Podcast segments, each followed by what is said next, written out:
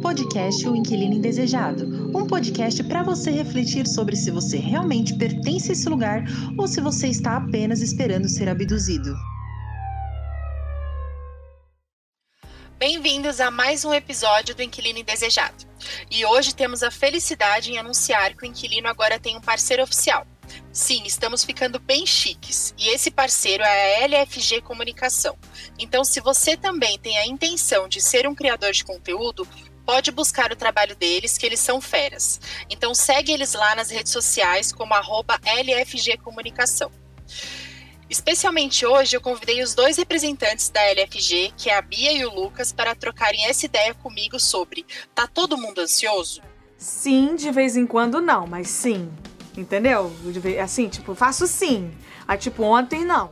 A expectativa é a grande porta de entrada para que todos nós, seres humanos, sejamos ansiosos. Comer saudável, fazer exercícios, adotar cachorro, assistir B B B, estar em dia com todas as atividades do trabalho, participar de cinquenta mil reuniões e sorrir em todas e ser a pessoa mais feliz e alegre.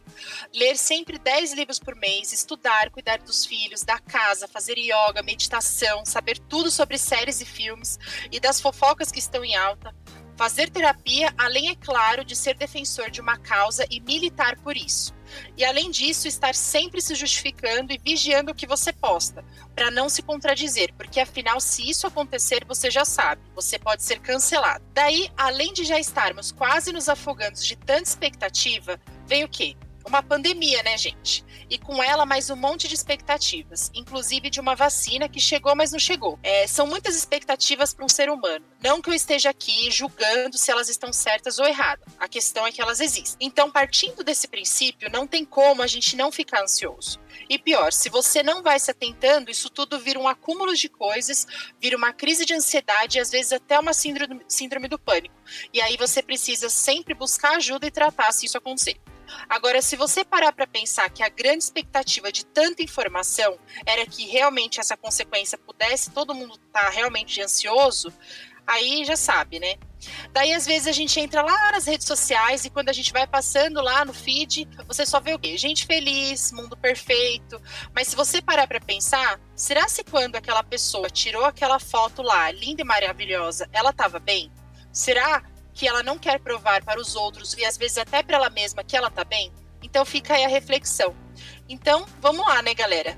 É, Bia, me diz uma coisa, você é ansiosa? Só um pouquinho, quase nada, assim, imperceptível a minha ansiedade, digamos.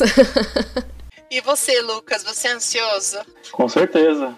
Sempre tem um, um pouquinho do extremo de ansiedade. Eu sou muito ansiosa, assim, muito mesmo. E vocês, como que vocês descobriram, assim, que vocês eram ansiosos? Ou vocês é, se tornaram em algum momento, ou vocês sempre foram ansiosos? Descobri que eu era ansiosa quando eu tinha uns quatro, cinco anos de idade, que ia ter passeio na escolinha, e antes da, da data do passeio, na noite anterior, eu já ficava naquela ansiedade, que eu ia pro passeio no dia seguinte, eu já arrumava a malinha, arrumava a roupa, deixava a roupa até montada assim na cama, pra de manhã eu só entrar. E teve um passeio que ia pra Chácara Encantada. Eu fiquei tão ansiosa Ai, pra esse conheço. passeio... É, isso aí é coisa de gente antiga. E eu fiquei tão ansiosa pra esse passeio, tão ansiosa que eu fiquei com febre. Passei mal e não fui pro passeio, de tão ansiosa que eu fiquei. Então eu acho que eu já nasci ansiosa.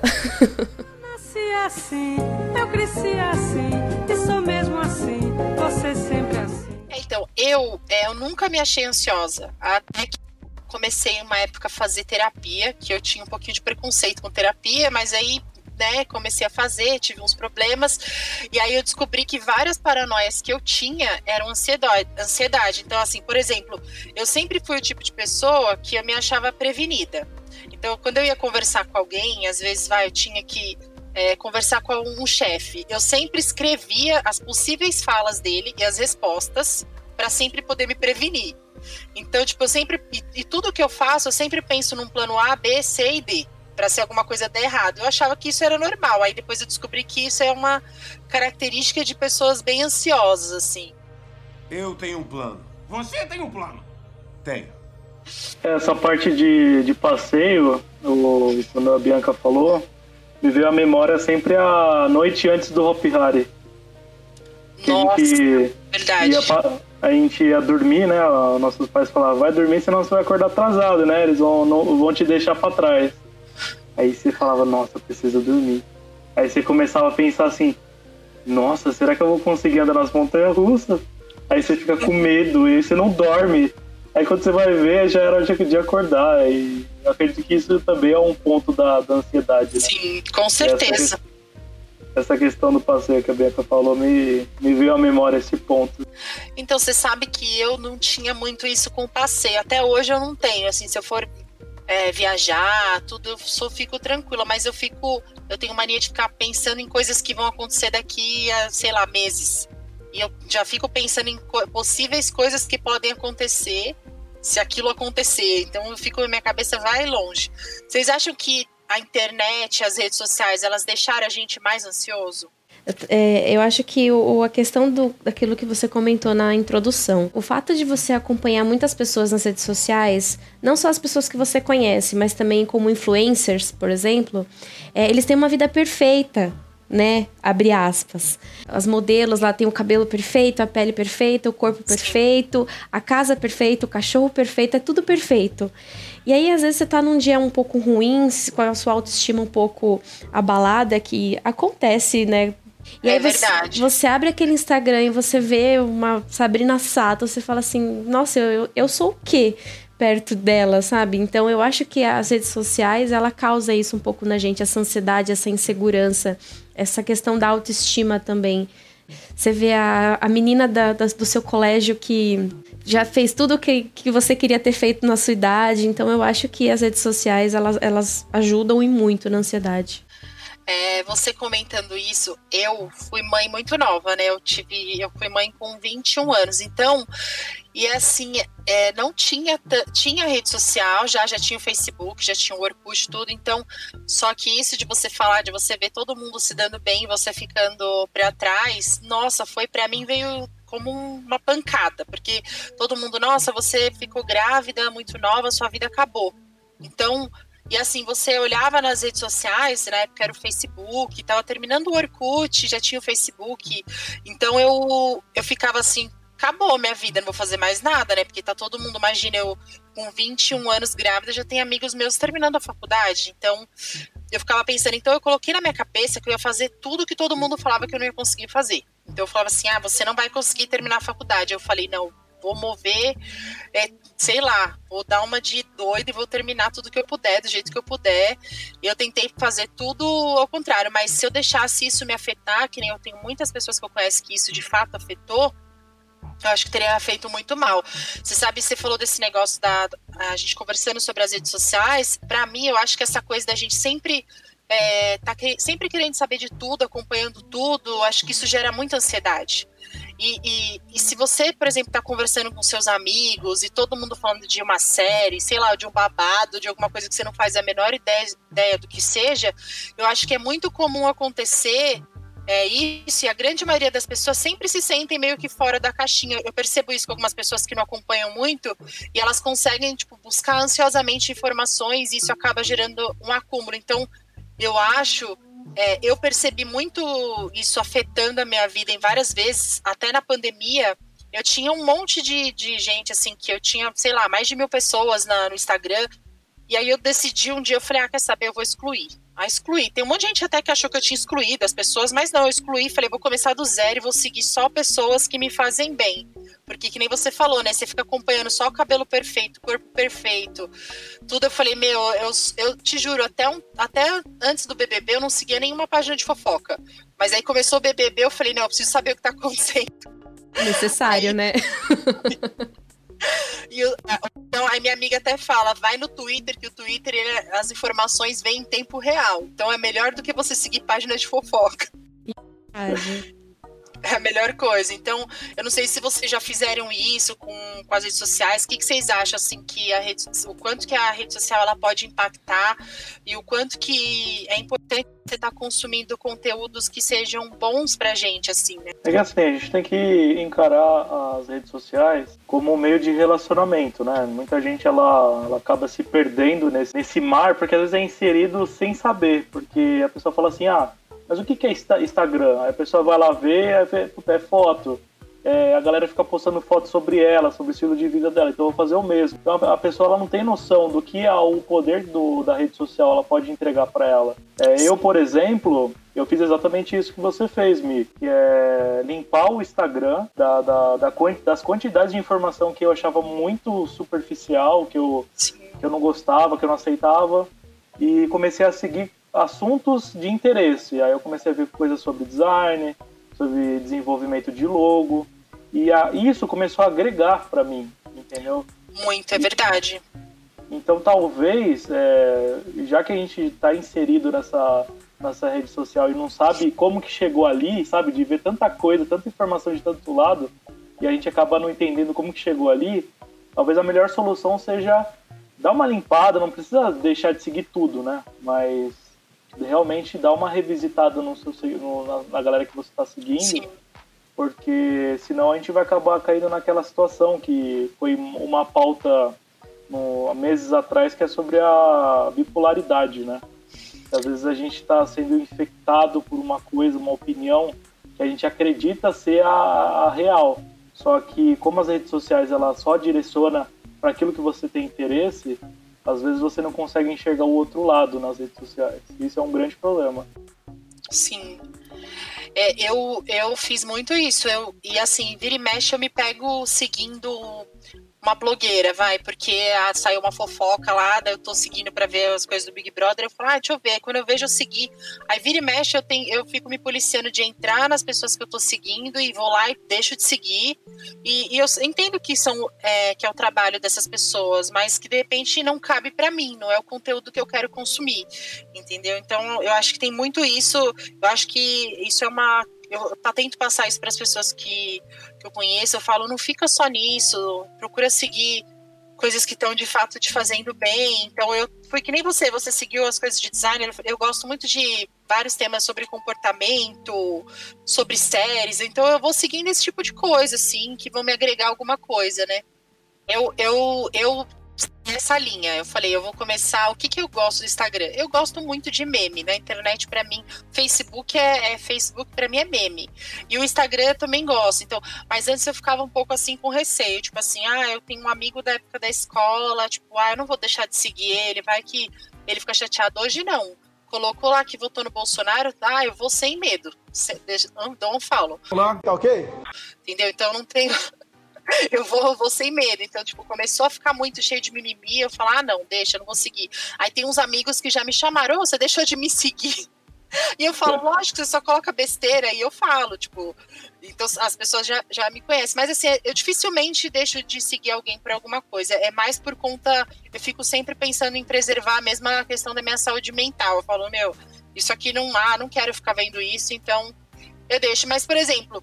Vocês costumam criar muita expectativa em tudo, porque, que nem na introdução eu tentei trazer, eu, eu acho que essa questão da expectativa, ela tá muito ligada com a ansiedade, porque a gente tá sempre criando é, muita expectativa é, nas pessoas, nas coisas que a gente quer, e, consequentemente, nem tudo acontece como a gente quer e acaba gerando ansiedade, né? Então, eu, eu me considero uma pessoa, que nem eu disse, eu me considero uma pessoa ansiosa.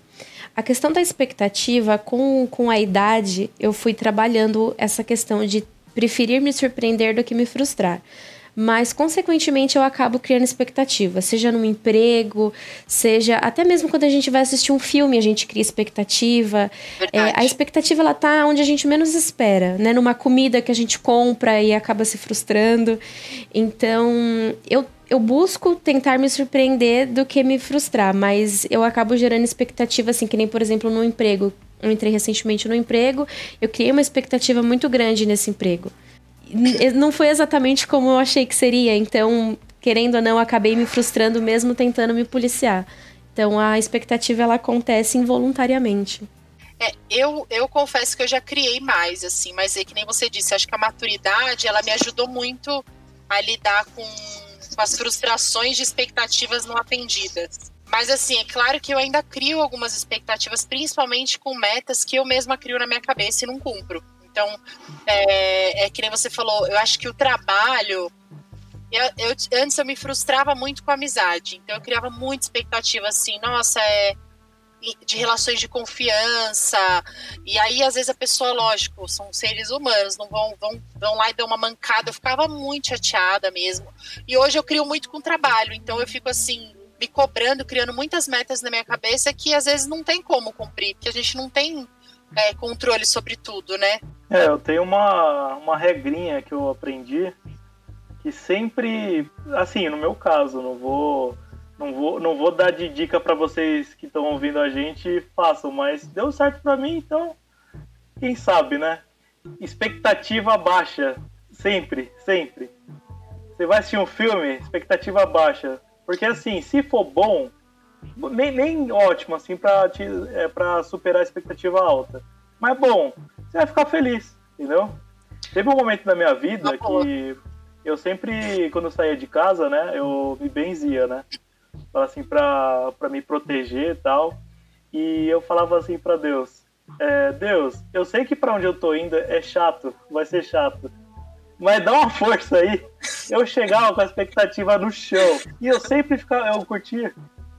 Eu acho que foi, foi aí que eu comecei a ser mais sociável, vamos dizer assim. A minha irmã faz muito isso. A minha irmã sempre, ela fala assim, eu falo pra ela, e aí foi bem nas provas? Ela, foi muito mal, eu tenho certeza que eu não vou passar, tenho certeza que eu vou repetir esse semestre. Eu falo, nossa, mas você tava estudando pra caramba. Ela, mas eu não fui bem, eu não estudei direito. Aí ela vai lá e, e vai super bem. Aí eu falo, nossa, mas você foi bem, você tava reclamando. Ela, é porque eu sempre coloco que, eu não, que não vai dar certo, porque aí se der, tudo bem, se não der, eu já tô aceitando. Eu falei, é uma boa estratégia, né? Mas é, eu acho que essa aí é um pouco expansiva, porque é aquela coisa de, de jogar energia pro, pro universo, que ela vai te retribuir. Eu acho que ela tá sendo um pouco mais expansiva, assim, sabe? Tipo, ela tá carregando a negatividade, sabe? Tem, é mais complicado essa Tem forma. Um lado positivo na expectativa. Por mais que ela gere um pouco de ansiedade, eu acho que quando você deixa de criar expectativa nas coisas, você deixa um pouco de acreditar também. Então é necessário ter o um equilíbrio. É, não ah, não, não sim, é expectativa a, zero, né?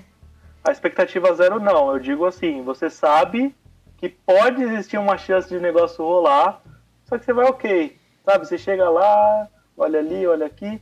Quando você vai ver, você tá curtindo, porque você não fica... É aquilo, a questão da ansiedade te prende numa coisa que às vezes não existe. É uma ilusão que você coloca na sua cabeça, né? Eu preciso disso, eu preciso agir dessa forma, eu preciso ser aquilo. Aí você começa a criar um peso de uma coisa que às vezes nem existe. E quando você vai com expectativa baixa, quando você vai pensando assim, é... tudo que vier vai ser para agregar, entendeu?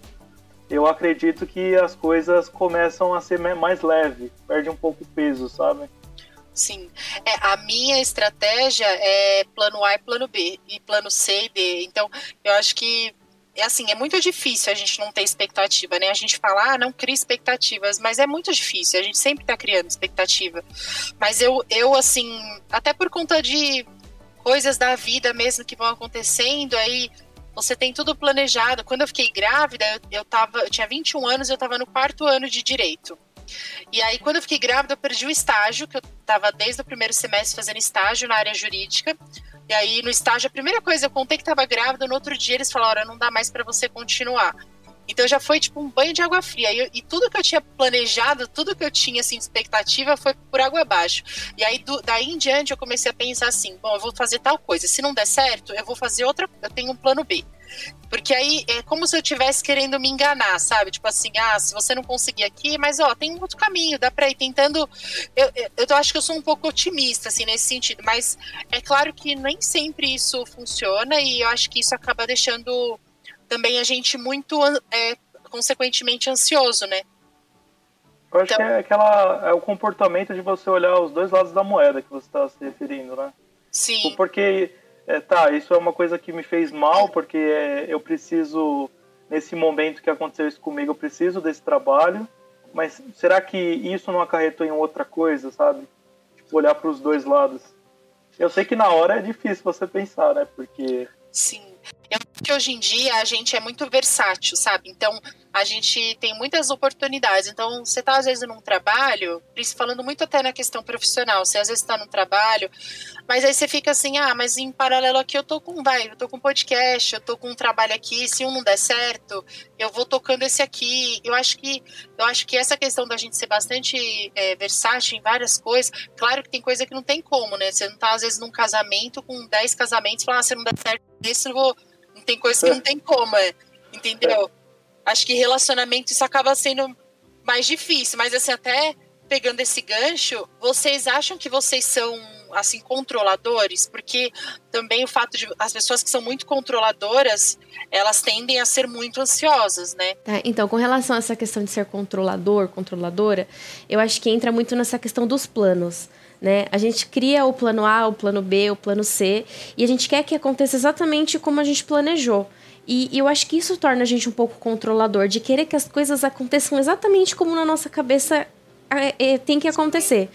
Então vai, é, eu, o meu dia vai ser planejado assim, eu vou acordar, eu vou fazer isso, isso, isso, isso, isso, eu vou chegar no trabalho, eu vou fa... se uma coisa dá errado, eu já me frustro, meu dia eu já fico estressada e eu já fico ansiosa, porque eu sei que se isso aqui eu não conseguir fazer, os próximos itens eu não vou conseguir fazer.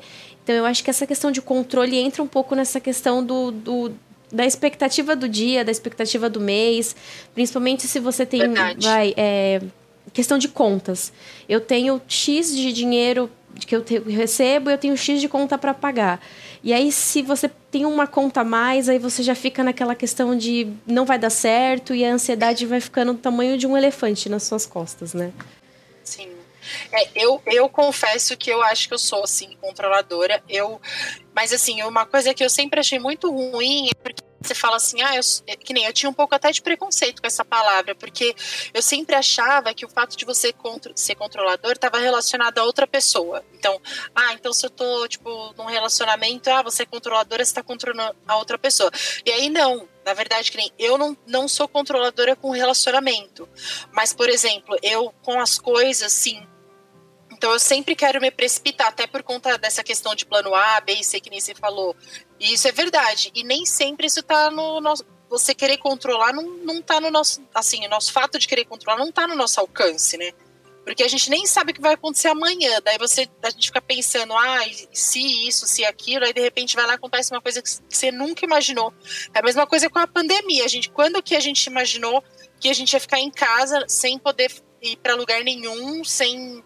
É, sei lá, ir no mercado com medo. A gente, eu acho que eu já imaginei tudo, até um tsunami, mas eu acho que eu nunca imaginei uma pandemia. Então a é, gente não e... tem como controlar as coisas, né? E você acabou de falar a nova definição de ansiedade, né? Que é pandemia. Sim, eu acho que a pandemia, ela deixou, sim, a gente muito ansioso. Eu percebi que até gente que não era, assim, de fato... É, ansiosa e, não, e se descobriu ansiosa na pandemia, né? Então, por exemplo, o, o, as pessoas que são muito estressadas, uma coisa que eu percebi muito, assim, na pandemia, trabalhando de casa, eu já, já tinha o costume de trabalhar online, assim, é, perdão, de casa, fazendo home office, eu sempre fiz home office, mas eu senti que, por exemplo, o estresse, ele é uma coisa que a gente sempre tem que ficar controlando diariamente, né? Mas eu senti que na pandemia foi tudo, tipo, muito em excesso. Então, pra, e as pessoas não conseguiam ter esse controle. Então, foi preciso, assim, ter muito jogo de cintura mesmo para superar esses momentos, né, que a pandemia trouxe e que ainda vai trazendo, né, pra, vem trazendo para quem está respeitando. Porque quem está trabalhando de casa, quem até... É, é, até para quem não trabalha de casa, é a questão de você ir, você ir trabalhar com medo, de você... ficar com medo de você, de repente, ficar doente e transmitir para alguém da sua família, ou para quem está em casa, o estresse que é, porque as pessoas estão com esse medo, às, às vezes, sozinhas em casa e acabam é, transmitindo isso, né? Então, eu achei que na pandemia, muita gente que já era ansiosa, mas, de repente, não tinha percebido, se descobriu ansi- bem mais ansioso, né? A pandemia, ela despertou todos os tipos de medos possíveis dentro da gente, né?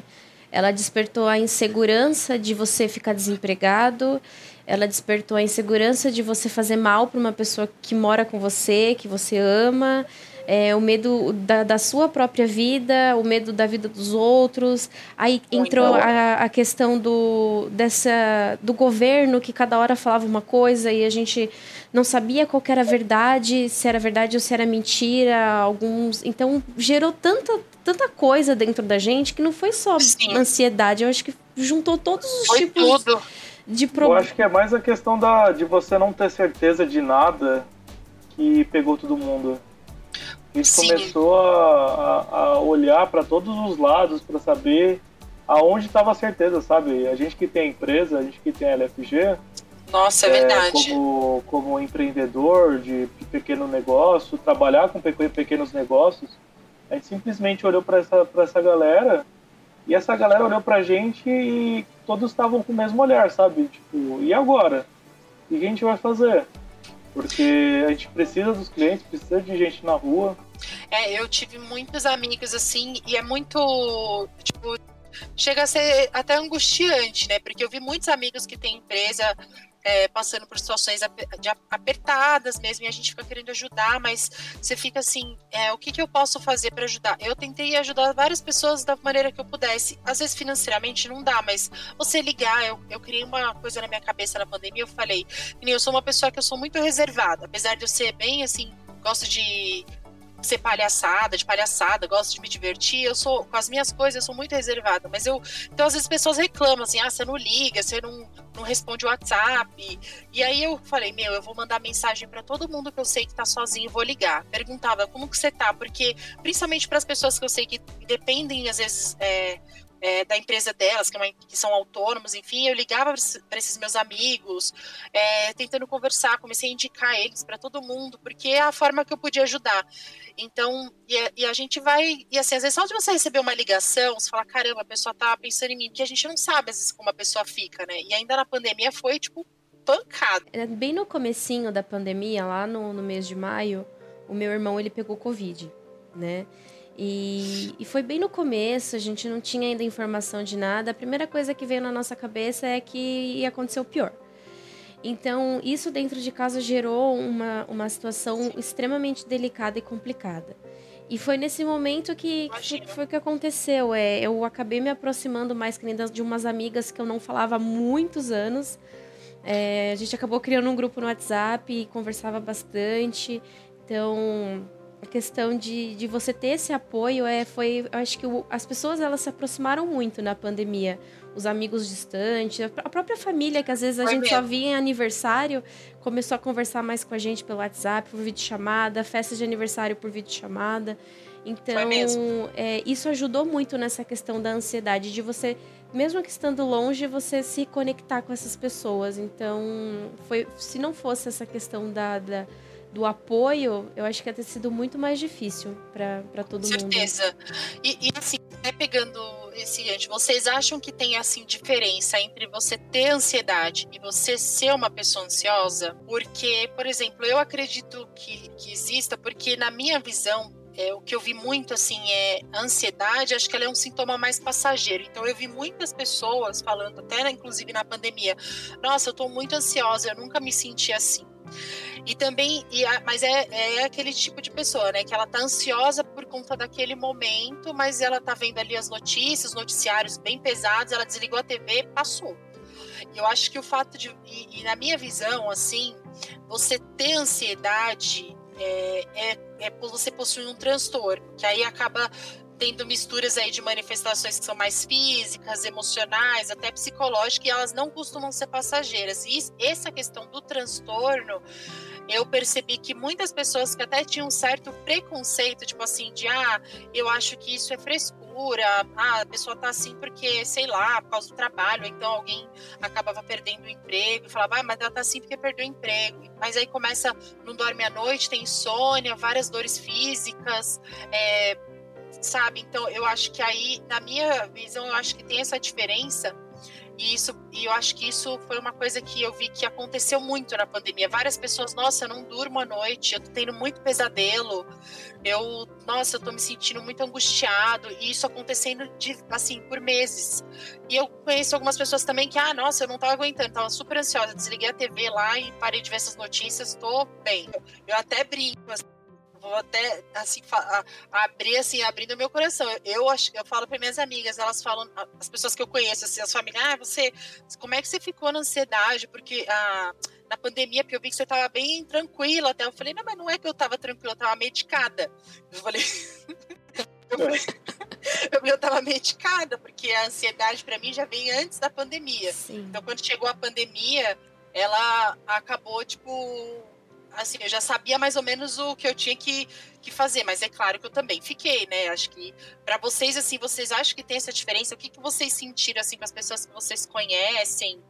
É, eu vou dar o, o, o próprio testemunho meu, assim, vamos dizer, é que acaba, eu acabo entrando nesses dois cenários. O primeiro cenário que você falou, que era o estar ansioso, meu primeiro sentimento daquele sentir o nó na garganta, sabe esse, esse ditado, nó, nó na garganta? Sim. Foi a primeira vez que eu senti com, por conta das coisas que estavam acontecendo, né, da, da informação vindo com excesso, a gente não sabendo o que pode acontecer, é, qualquer sintomas, assim, às vezes você não está sentindo nada, mas a sua cabeça faz com que você sinta alguma coisa e você fique com essa ansiedade. Depois que você se distrai, como você mesmo disse, se desliga dessa, dessa, desse excesso de informação, é, se vai, né, essa, essa, essa, esse sentimento de, de ansiedade.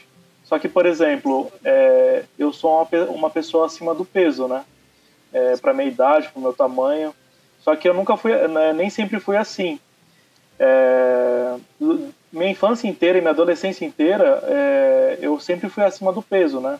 Então, todo, todo tipo de sofrimento em relação a essa, essa questão de, de obesidade, acima do peso, eu sempre vivi na minha adolescência. E é, é nesse momento que a gente...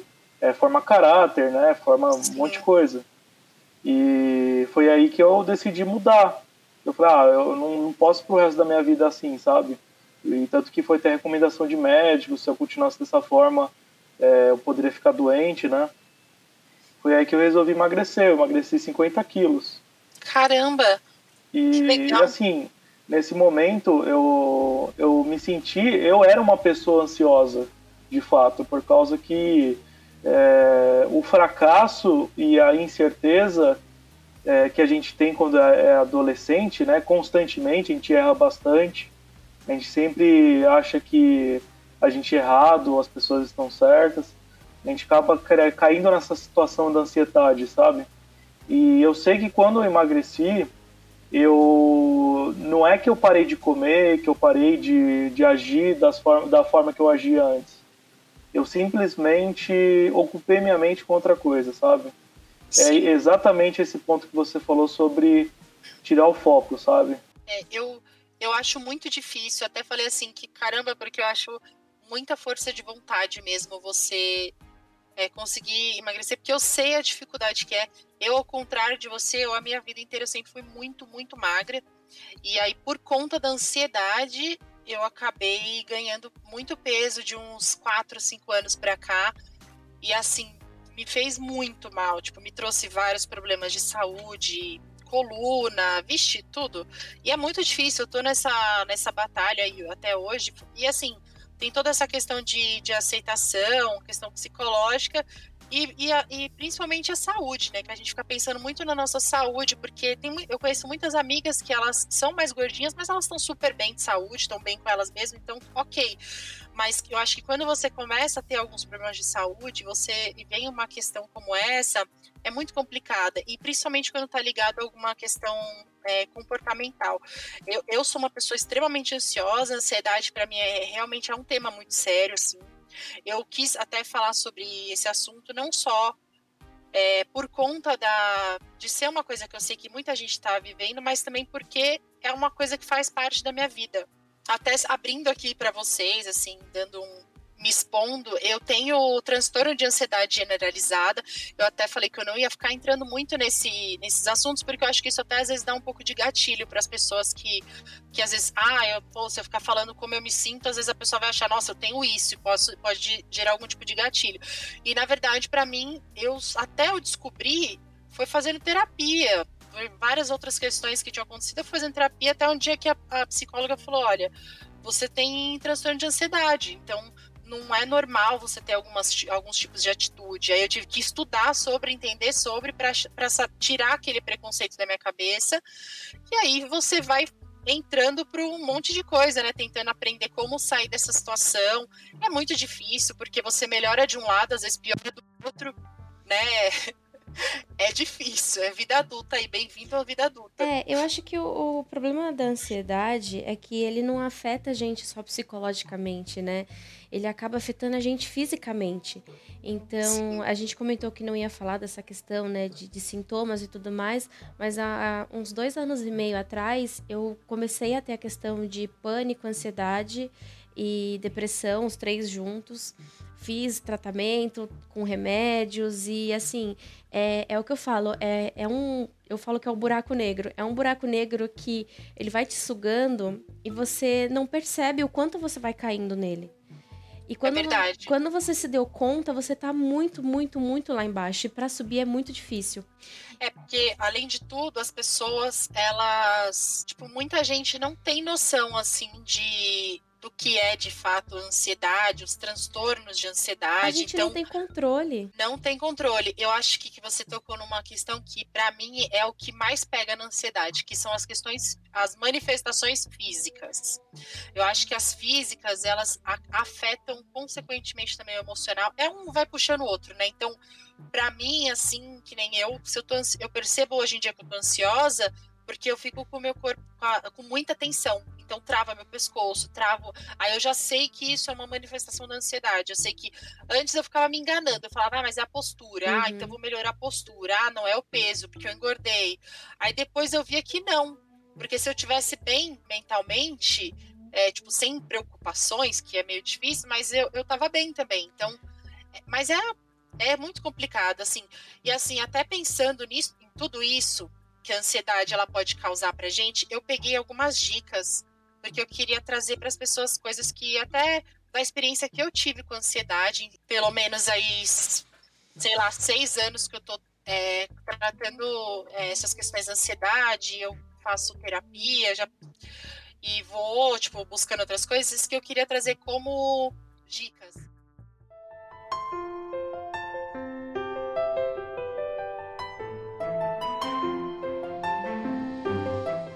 A primeira dica que eu coloquei é: crie momentos fora do online. Eu acho isso muito importante. A gente fica muito tempo na internet, a gente, isso gera muita é, uma solidão até para as pessoas e, consequentemente, ou várias coisas envolvendo ansiedade. Então, procura fazer coisas sem estar na internet. Eu sei que muita gente depende da internet, mas você consegue às vezes separar. Ah, eu vou, tô com a minha família hoje, então ninguém vai mexer no celular. Vamos viver aqui um momento offline. A segunda dica que eu coloquei é: nunca romantize nenhum tipo de, de distúrbio. Nunca, nunca ache que isso é frescura, porque a gente nunca sabe como as pessoas estão se sentindo. Então nunca fale assim, ah, agora ela tá lá falando que tá com depressão, com ansiedade. Isso é frescura, é de estar arrumando desculpa. Nunca faça isso, porque isso a gente não sabe o quanto essas pessoas que sofrem com esse tipo de distúrbio, quanto elas podem sofrer. É, a terceira dica que eu coloquei é: não caia, tipo, em glamorização do estresse do trabalho, que é aquela história, tipo, deixei de cuidar de mim para cuidar de um bem maior. Isso é péssimo. A quarta dica é: tome cuidado com quem bebe na fonte da sua saúde mental. Então tem gente, por exemplo, pessoas que são muito ansiosas, elas tendem a ser colocadas num pedestal, às vezes, principalmente na questão profissional. Ah, nossa, ela é muito proativa, ela trabalha até meia-noite, ela entra às sete da manhã, fica até meia-noite, ela é super pontual, me entrega tudo. Então toma muito cuidado com quem tá bebendo aí da, da, na fonte da sua saúde mental. A quinta dica que eu coloquei é: pense sempre preventivamente na sua saúde mental. Então busque informação, porque você buscar informação ajuda a reduzir o preconceito. A sexta eu coloquei: permita-se errar. Porque a gente é ser humano e tá tudo bem se você errar às vezes. Não queira sempre ser muito perfeccionista, né? A sétima eu coloquei: busque ajuda médica ou psicológica quando você perceber que, você, que isso está afetando a sua vida. Então, se você sentir manifestações físicas, você vê que está tendo insônia todos os dias, e sempre tem alguém da sua confiança que você possa desabafar. Tipo, é muito difícil você achar alguém da sua confiança, porque existe muito preconceito. Graças a Deus, assim, é, por um lado, graças a Deus, e por outro, infelizmente, eu tenho, tipo, tipo, uma amiga, muito amiga mesmo, tipo, de coração, que ela também passou por isso. Então, quando eu falo com ela, eu posso falar, tipo, abertamente. Nossa, eu tô muito ansiosa hoje. Ela entende. Mas é muito difícil, eu sinto que tem muita gente com preconceito. A oitava dica é foque sempre no seu presente. Então, tipo, sabe quando você tá tomando banho e você fica e tá caindo a cara, a água assim na sua, no seu rosto? Então, presta atenção na água caindo, deixa sua, não deixa a sua mente te levar para outro lugar. Assim, e fora isso, existe a questão de você praticar meditação guiada. Para algumas fun- pessoas funciona, funciona, para outras não, beleza. Mas aí tem a- aplicativos gratuitos, vídeo no YouTube que ajudam muito com isso. Procu- a nona dica, procure sempre ficar perto de pessoas que façam você rir, sempre. Essa dica para mim é excelente. Quando eu não tô bem e eu tô perto de alguém que só fala besteira, eu até esqueço por que eu não tava bem. A décima dica é sempre consuma conteúdos divertidos, entre livros, filmes e séries, podcast, coisas que vão te fazer feliz. A décima é, primeira dica é aprenda técnicas de respiração para quando você tiver uma crise de ansiedade. Para mim, algumas não funcionam, mas tem umas muito boas. Se você, se, com certeza tem várias técnicas, procura aí sobre a técnica dos cinco sentidos, tem várias. Se você encontrar uma que te faz bem, ok. Tá? E a décima segunda dica é se conecte sempre com a natureza, se você puder. Eu acho que é muito bom isso. E de preferência, assim, quando você for num parque, andar de bicicleta, se você for pra praia, deixa seu celular em casa. Eu acho que mais vale você ter um sentimento ali de paz do que você tirar uma foto.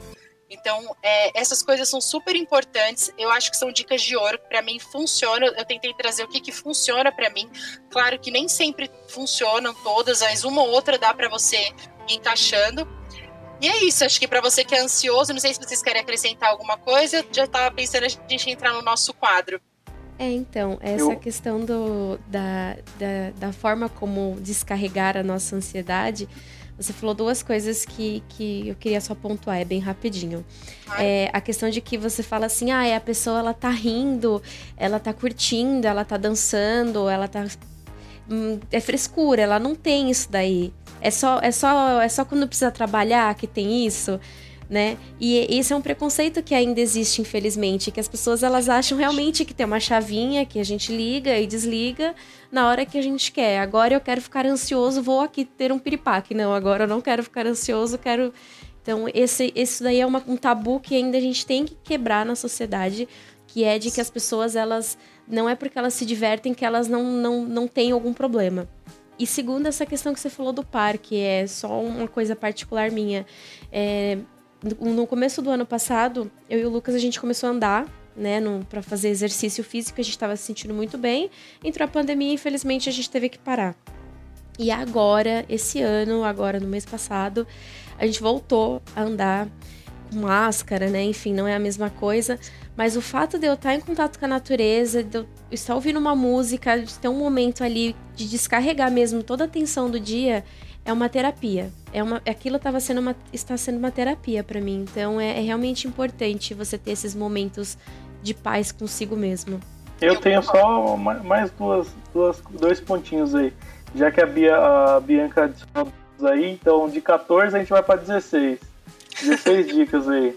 Bom, a primeira, a primeira dica das duas que eu vou, vou indicar é que assim, é, por algum momento a gente... A gente percebe que a gente só pensa na vitória dos outros, sabe? É, a gente vê pessoas vencendo, a gente espelha, se inspira nas pessoas. Só que o momento, tem um momento que a gente não pensa, que é o seguinte, é meu momento de brilhar, é meu, meu, meu momento de vencer. Falta muito isso pra gente, de acordar e falar, dessa vez é minha vez, sabe? E se permita vencer.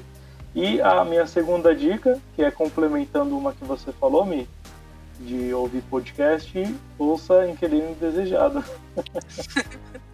É, a gente tenta trazer conteúdo aqui que... É, até minha amiga, uma amiga minha falou assim, Mi, você fala tanta besteira, às vezes fala tanta brincadeira, eu escuto podcast, ela falou, fico até emocionada, porque você, tem, você fala super sério às vezes. Aí eu falei, mas é porque tem assuntos, por exemplo, esse, como a questão da ansiedade, é um assunto sério, assim.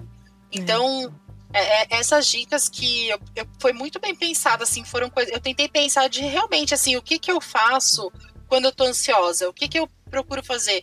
Tem uma coisa ainda que eu não coloquei aqui, e que eu vou acrescentar aqui para mim, eu vou falar para vocês que é uma dica assim, não é clichê, juro por Deus, não é clichê. Se você estiver num momento muito ansioso e você puder, tipo, abraçar alguém de verdade que você ama, que alguém que esteja perto de você, meu, eu te juro, eu não sei o que acontece, mas é tiro e queda. Uhum. Você, tipo, no momento que você tá muito angustiado, você fala assim, meu, me dá um abraço. Tipo, é, é uma coisa Tira que pra mim... Tira com a mão, né? Eu não sei o que acontece, mas realmente... Não, não é clichê por conta da pandemia nem nada, mas é uma coisa que eu sei que, que realmente funciona, principalmente quando você tá num pico de, de ansiedade. Mas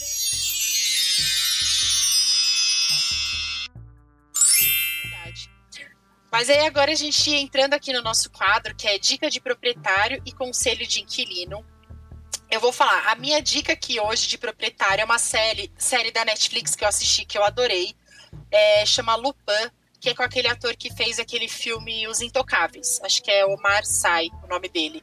Meu, é uma série muito boa, eu adorei essa série, ela não, não é bem, ela não é bem comédia, assim, mas é, eu não sei, é um humor meio negro, não sei, mas eu gostei muito da série e eu queria indicar. E o meu conselho é que você respeite os seus limites e, e que você tente perceber, quando você perceber que alguma coisa não tá fazendo bem, muda, sabe? Procura ajuda, e se você não conseguir, assim, é, converse com as pessoas próximas de você, busca um médico, não deixe de buscar ajuda.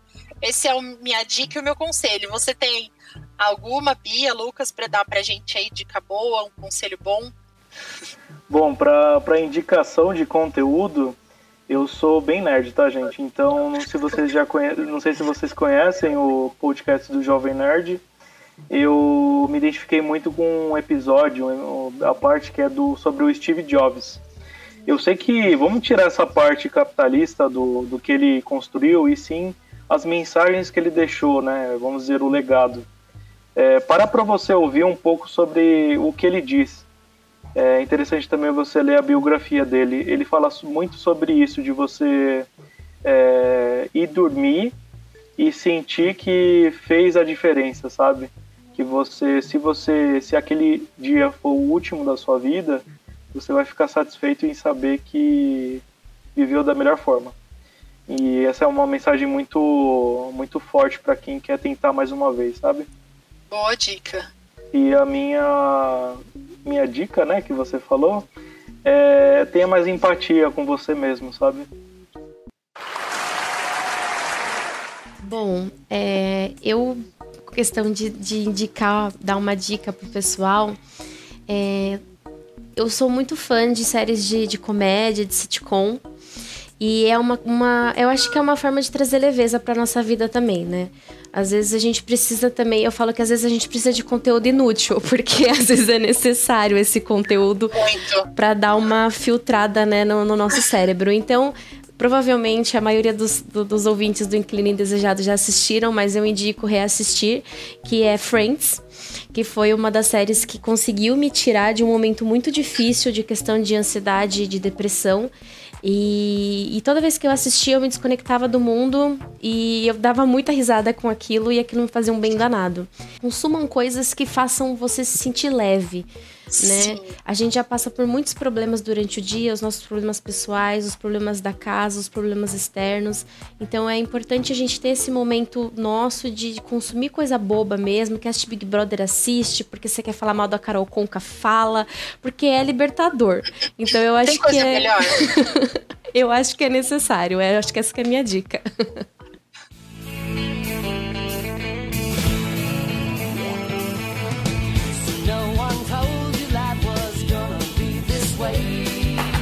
Pessoal, muito obrigada, mas obrigado mesmo por vocês terem topado participar desse episódio. Obrigada a todo mundo que está ouvindo também, porque esse foi um episódio super necessário mesmo. É, comenta lá pra gente o que, que vocês acharam é, sobre esse tema, se vocês também são ansiosos, eu acredito que todo mundo é, então comenta lá o que, que você faz, comenta o conteúdo que você tá consumindo pra gente também poder dar risada, conteúdos leves, né? Sigam a gente nas redes sociais, a gente tá no Instagram, no Twitter e no Facebook como arroba Inquilino Indesejado, e eu queria agradecer muito a Bia e o Lucas por terem topado, eles são parceiraços, assim, estão me dando muito apoio aí com o podcast. Tô muito feliz. Foi um dos presentes que eu recebi nessa pandemia, que foi poder ter conhecido vocês. Então, eu queria agradecer. Não sei se vocês querem deixar é, o contato de vocês, deixar as redes sociais de vocês. Fiquem à vontade. Bom, é, muito obrigado, Mi, pelo espaço, pela oportunidade de estar falando, passando uma mensagem para o seu público. É, é, a gente vai deixar o nosso contato, que é da L F G Comunicação. A gente é uma agência para quem tem interesse de ser criador de conteúdo, é, pode vir falar com a gente. Se você quiser encontrar a gente no Instagram, arroba L F G Comunicação ou w w w ponto l f g comunicação ponto com ponto b r. Mi, eu queria te agradecer de coração por me dar a oportunidade também de falar sobre esse assunto. Eu, como uma, uma pessoa que já acompanho o podcast, foi aquilo que eu comentei com você, eu gosto do podcast do Inquilino, os assuntos são totalmente da minha cara. E tá participando de um, de um, desse episódio, falando sobre um assunto que também vem na minha vida há tanto tempo. Eu acho que é importante a gente falar sobre ansiedade de um jeito leve, como a gente conversou aqui, né? Então, obrigada pela, pela oportunidade e sigam lá, Inquilino Indesejado e L F G Comunicação. Gente, obrigada, viu? E a gente se vê por aí, então. Um beijo. Podcast O Inquilino Indesejado, um podcast para você refletir sobre se você realmente pertence a esse lugar ou se você está apenas esperando ser abduzido.